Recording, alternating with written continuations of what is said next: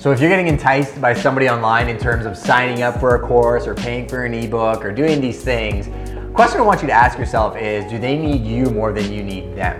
Right? If their entire business is built and geared around you donating money to their cause, might not be the professional you want to talk to. The person you want to search for and the people I'm constantly searching for are people that are succeeding despite the community they've built. So yeah, they probably have a community and people are paying to be part of that community in different capacities, but they are so honed in on their craft, it's as if they could be speaking in a room of two people or a room of a thousand and their same energy and their same ethics and their same integrity are gonna shine through and through.